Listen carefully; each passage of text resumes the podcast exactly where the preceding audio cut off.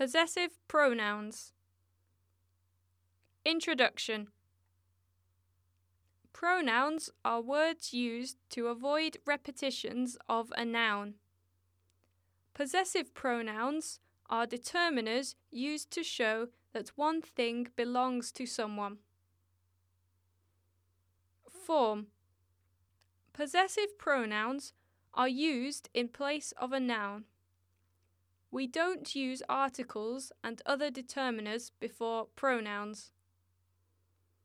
Subject pronouns and their equivalent possessive pronouns are I, mine, you, yours, he, his, she, hers, it, its, we, ours, you, yours, they, theirs. Example It is not her sandwich, it's mine. This is hers. His house is big, but ours is small.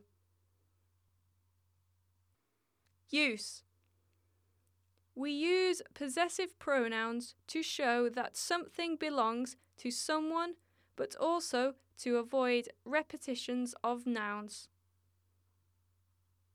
By Books for Languages.